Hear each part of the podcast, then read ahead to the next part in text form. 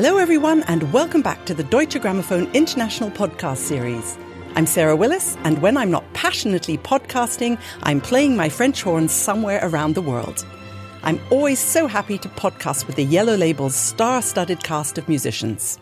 My guest today is very special because we have come full circle.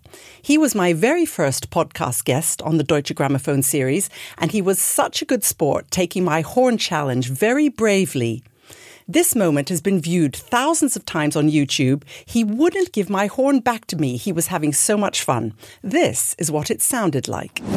The worse you are, the more we love you. Mm. So here we go.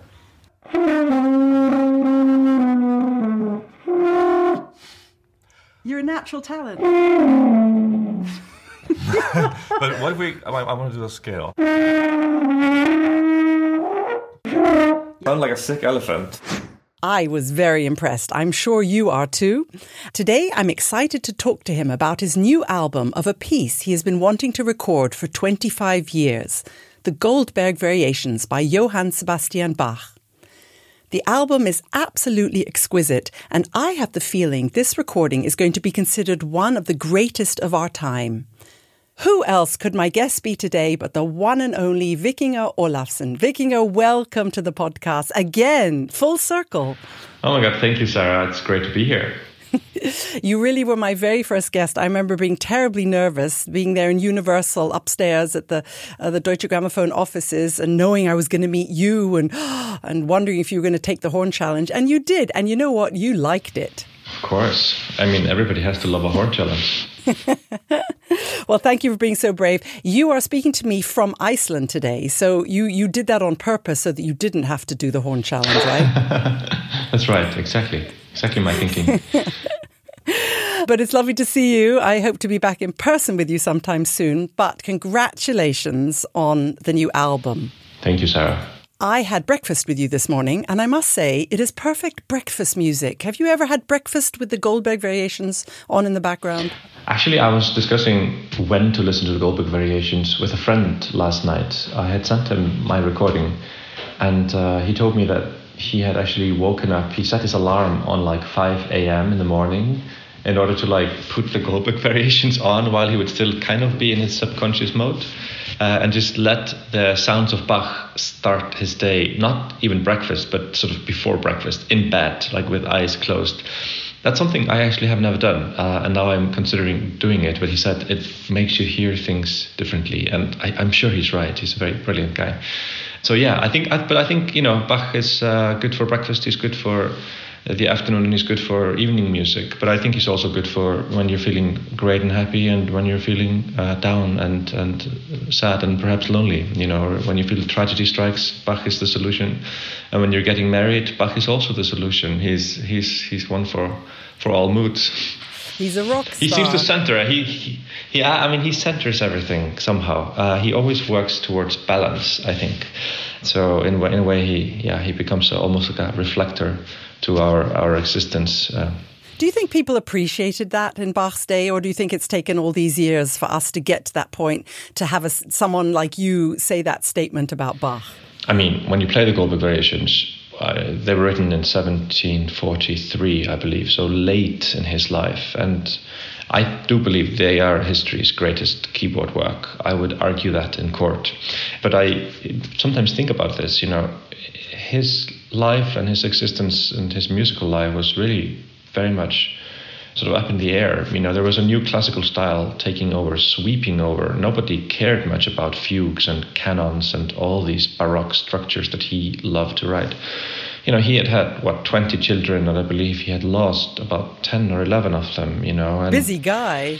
Yeah, but he had he had so many things in a way against him, and he had no guarantee that anyone would actually ever know the Goldberg variations or play them. And when he wrote them, they're like a letter to the future. You know, they're like they're so beyond the ability of most people, you know, performers of his day, and I mean, it's just just an unbelievable encyclopedia about how you can dream on on the piano. Uh, that he just sort of lays out for, for the future with no with no guarantee that it will actually reach anyone. He decides to publish this work. It's one of the four books he actually publishes in his lifetime. And think about it, Johann Sebastian Bach, the greatest artist in history, perhaps, he only publishes four books, you know, and he writes more than a thousand works, and you know, of, of that kind of scope. Um, yeah, so so I think about this, you know, how the Goldberg variations are in effect a letter to the future that thankfully you know has reached us today so, what exactly do you mean by the statement that uh, the it was too hard for the for the all the pianists of that day? Is it really you really think so? You think all like that really fast number? Um, you know, what would have been the the biggest challenge for a pianist in those days? Who knows how they played them? You know, I mean, when you when you go back to the 1740s or 50s you know, when the fastest way of traveling was, you know, horse riding. And I mean, it's such a different society that we, we can't even comprehend it. Who knows how they played it? We know that Forkel, you know, the first biographer of Bach, about a half a century later, writes kind of a fictional, you know, biography of Bach. But, but you know, he writes that, you know, people could make a fortune if they could play one or two of the Goldberg variations or something like that. I mean, that's, that's, that's charming, right? But, but, but, you know, the level of the writing, and if you then take into account that everybody was interested in simple classical tunes that were taking over the musical establishment, uh, you can just sort of imagine how difficult and complex some of these works were. And actually, how difficult they were very much into the 20th century. People were that afraid of the Goldberg variations. You know, it's not. They, they, their time has really been in the last 70 or 80 years. It's it's a it's a relatively new piece of music in that sense. You know, it wasn't seen as concert music until you know, Wanda Landowska did this incredible recording of the on, on the harpsichord, which sounds more like an organ, or you know, or of course the famous Glenn Gould, which really brings us to you know sort of cult level status. But you know, before that time, this this work was seen as some, somewhat an austere and strange and philosophical work, more of a statement. Somehow, like people see the art of the fugue today, Kunst der Fuge, but it wasn't seen as a as, as a great, great narrative that it really is. So, why did you wait 25 years? Was that something that you had respect for and decided you'd put it off until you felt ready? Or was it just because now was your time? Because for us, I talk about us, your audience, your fans, and since your horn challenge, I am your total fan. Uh, but, but more, more how you play the piano, to be honest. But for us, you, you are such a Bach person. There's not so much repertoire for horn that Bach wrote, so we go to the piano pieces, to the to the partitas, to the violin works, to his concerto grossos, all the rest of it. But when I hear you playing Bach, I seem to think that's how it should be. Oh, thank you. I like to think of myself as a late bloomer, uh, and I think that's a very healthy attitude in life in general.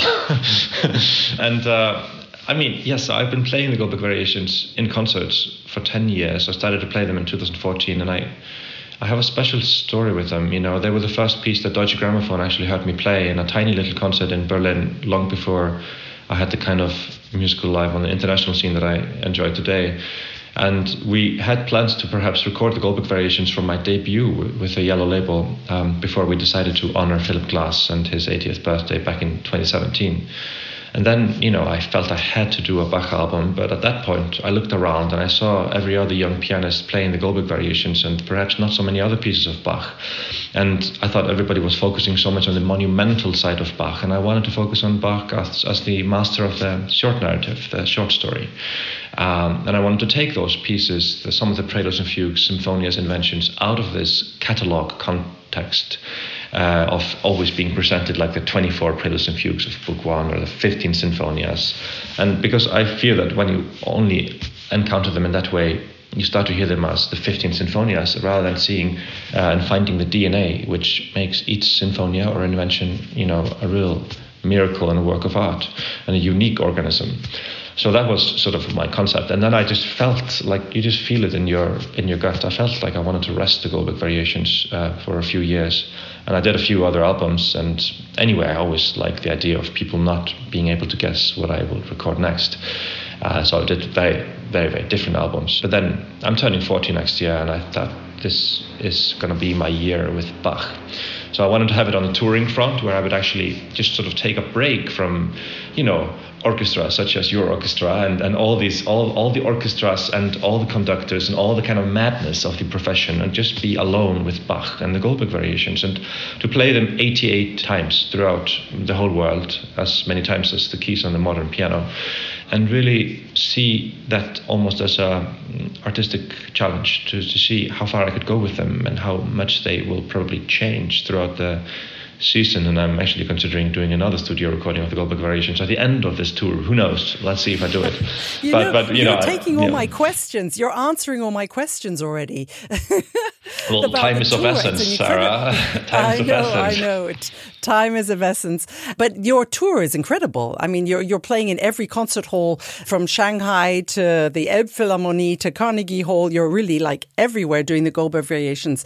And I was going to ask you, is that something you record? Only once in your life or because, or they develop and develop and then you feel like you want to do them again. And you've just said that. Maybe you'll maybe you'll record them again at the end of the tour because they evolve and they become part of your essence don't they? Yeah i played now eight concerts already in august. So i've done one eleventh of my tour. And already in these um, eight concerts i think my some of the variations have drastically changed honestly but it's such an infinite work of music that I think it can take unbelievably different approaches when it comes to temp- tempo, texture, um, you know, just a narrative, and the way you pace it throughout the 30 variations. You know, each variation that follows the preceding one, you some, something out of the preceding one, so it, it becomes a huge sort of interpretive improvisation every night to play those those variations. But yeah, I think it's almost like a like a metaphor for classical music in general. We are always working with the same music, you know, when we're playing old music at least, and we're playing it again and again and again. And I think the challenge for us is to always find new perspective on that music and not just to repeat it like a luxury product that you're presenting to your audience. It has to be something beyond that.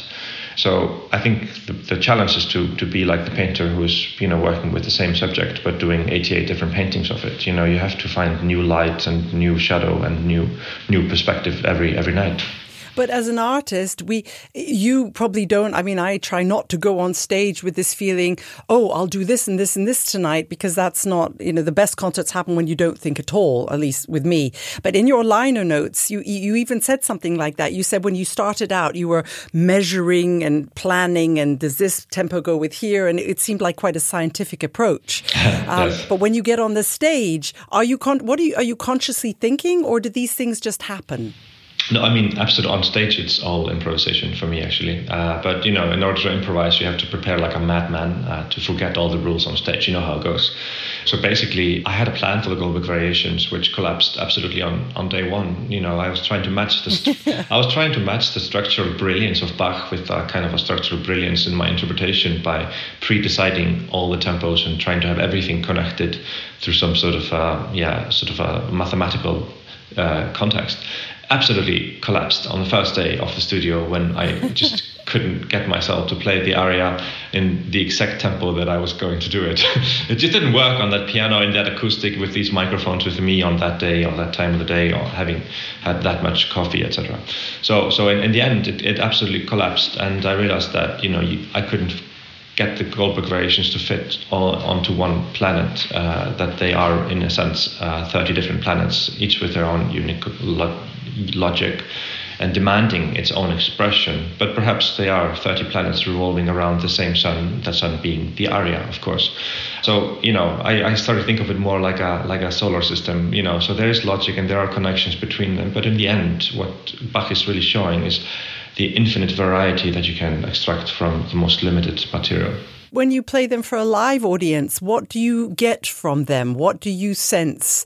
Do you sense them um, getting excited about, you know, the fast and tricky ones? Do they do they calm down? I mean, what what do you sense from the audience? Because recording it in a studio is one thing; you have to create your own atmosphere. But you've done it eight times now live, and you've got what's eighty-eight minus eight? Eighty.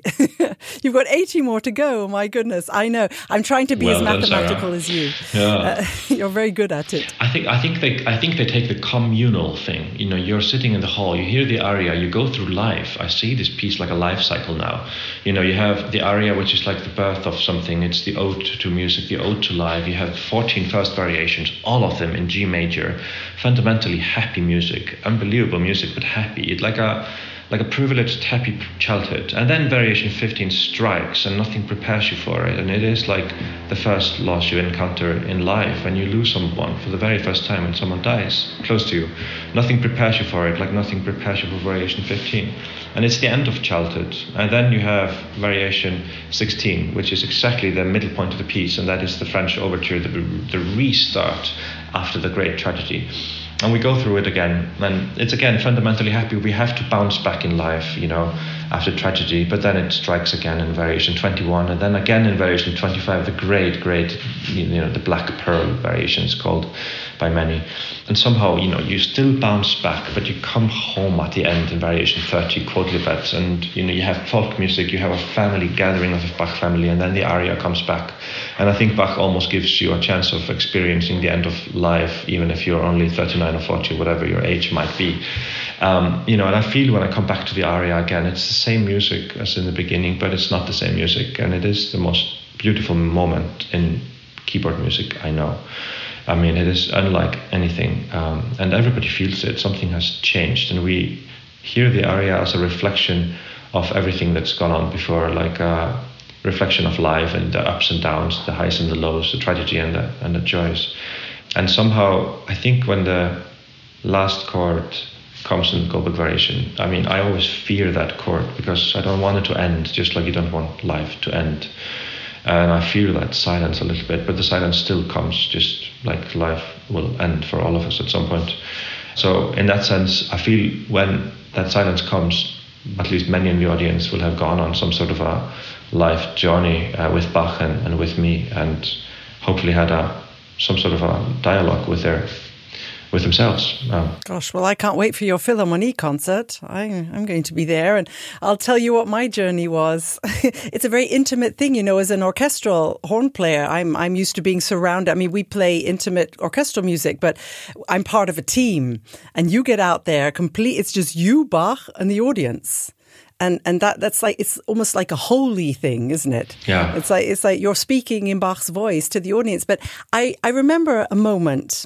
Um, you will remember this well as well when you were playing with my orchestra and you're doing the John Adams piano concerto, and it was incredible. It was wonderful, uh, but none of us knew it. We were just very impressed with how it sounded. And then as the encore, you came out and played Bach, and those first notes you played, the whole Philharmonie went. Woo, it, they just went the, the, the energy in the room com- changed completely. It was as if everyone went into a trance. You remember that moment? I'll never forget it. I do. And my my colleague next to me, I remember telling you he'd just lost his father, and he was in floods of tears on the stage. That is the power of Bach. But I must say that's also the power of you playing Bach. And if I may give you this compliment, for me, it's the ultimate Bach on the piano. I absolutely love it. People are saying you are the man for Bach of our time. Oh and God! Oh I, am going to ask now you. I get nervous. but Stop! Stop! I know, Stop! Stop! No, no, I know, I know. But what what do you think this? I would say it's because of your interpretation, your life experience, but also you get this unbelievable sound from the piano. Um, how did you do that in the Philharmonie? What is this connection to Bach that your fingers feel? Um, it's interesting. I think. Uh, well, thank you first of all. It's too generous, but I think that um, you know people are always talking about historical performance practice, and I thought about this a lot. You know, and that you should play Bach, you know, as he was played in the 1740s. But to me, history doesn't end in the year 1750 with Bach when he dies. It goes on and on and on. And to, to play historical performance, to me, seems to imply that you have to have knowledge of all history leading up to the day today. Uh, which means you should know also the history of, of recording with Bach and the difference how people played him in the 1920s, 1930s, 40s, 50s, how Rachmaninoff played Bach, how Gould played Bach, how Murray Perahia plays Bach, all of this uh, Wilhelm Kempff, all of them. I mean, you have you have to take this all into account, um, and you have to go so deeply with Bach that you are almost on first first name basis with Bach. Bach has to be your companion, to me, he's like a teacher. You know, he's my musical mirror. So I, I use this music to to try to play better anything else I play. You know, whether it's Schumann or John Adams or whatever else. I feel that Bach is my my compass in that sense. But there's nothing, there's no answer. The answer is you have to spend an unbelievable amount of time with Bach and with yourself, and not to go into uh, any school of thought, but rather to create your own school of thought when it comes to playing Bach can't apply a formula to how to play Bach and do this kind of phrasing and that kind of articulation because that's probably how somebody played it 250 years ago. I mean, what a limited way of thinking. You have to you have to have the audacity to become a co-creator with Bach. I think that's what the music demands. It's absolutely maximal on structural level, absolutely minimal on the you know interpretation marking level. You have almost no indication of how to lend life to these notes. Um, so it takes some sort of a creative courage, I think, to to really fulfill your vision and to have the audacity to do it how your heart tells you to do it. Uh, but you know, in order to hear your heart, because the heart tends to whisper in a very soft voice, you know, in order to listen to the heart and to hear the heart, you have to spend years with Bach, and then you know, all of a sudden the heart starts to make sense and then you start to really find your vision. But I think, you know, the way I play Bach now is different from 10 years ago and certainly very different from 20 years ago. It's an ongoing process. So if people call you a, the Bach specialist of our time, that would be a huge compliment and people are calling you that. I mean, yeah, but I mean, once anyone says something like that, uh, it's wonderful because it triggers a lot of hatred from people who don't agree. and I remember when when I when I was called what was it Iceland's Glenn Gould or something like that, the New York Times after a Bach performance back in 2017, and then everybody was like, "Who is this boy? He's not Glenn Gould, not even close." So, and of course, you have you know you have uh, John Eliot Gardiner, you have you have most amazing Bach players and conductors out there. Uh, so I don't agree with that statement, but I am a Bach player of our time. Let's put it like that. I totally agree. I will never forget that moment in the Philharmonie. It was like a caress on the piano. And afterwards, in the famous backstage bar of the Philharmonie. I, I said to you, you've probably forgotten all this because you were in after concert uh, uh, ecstasy, and everyone was was was so happy about the performance. And the John Adams was amazing. But I remember I remember saying, "Oh, thanks for the Bach," and that, that my colleague had been so moved, and and you said, "Yeah, you you just wanted to show a bit of a bit of you." And I thought that was so nice because it, you know, of course, the, the John Adams was, was you as well, but just you alone at the keyboard, the sold out Philharmonie and the Berlin Phil, right, you know, right, right next to you. That's also not an easy thing to do. To go back, yeah, maybe I'll come back and play a Bach concerto with you guys. You know, wouldn't that be fun? Nobody plays. Well, no, because there's no horn players in it. That's right. But you just have to do the Brandenburg first concerto then, and, uh, and as, as, a prelude. I'll turn the pages. Isn't the Brandenburg one which has this unbelievable horn part? I mean, that's that's just just the beginning of that piece with this kind of two against three or whatever it is. It's it's, it's really that's one of the greatest horn like entries. That's your next. That's your next horn challenge. We could play it together. How about that? Oh my Because there's two God, horns in it. Yeah, that's the next horn challenge. You play a Bach concerto, and then you come uh, back to the horn row and you play Brandenburg. would be amazing, right? Right? No, I mean, no, but I, I, think uh, I also like to, you know, sort of tease against John. You know, when and John John Adams is such a good friend of mine, and so whenever I play his concertos, whether he's conducting or someone else, I love to.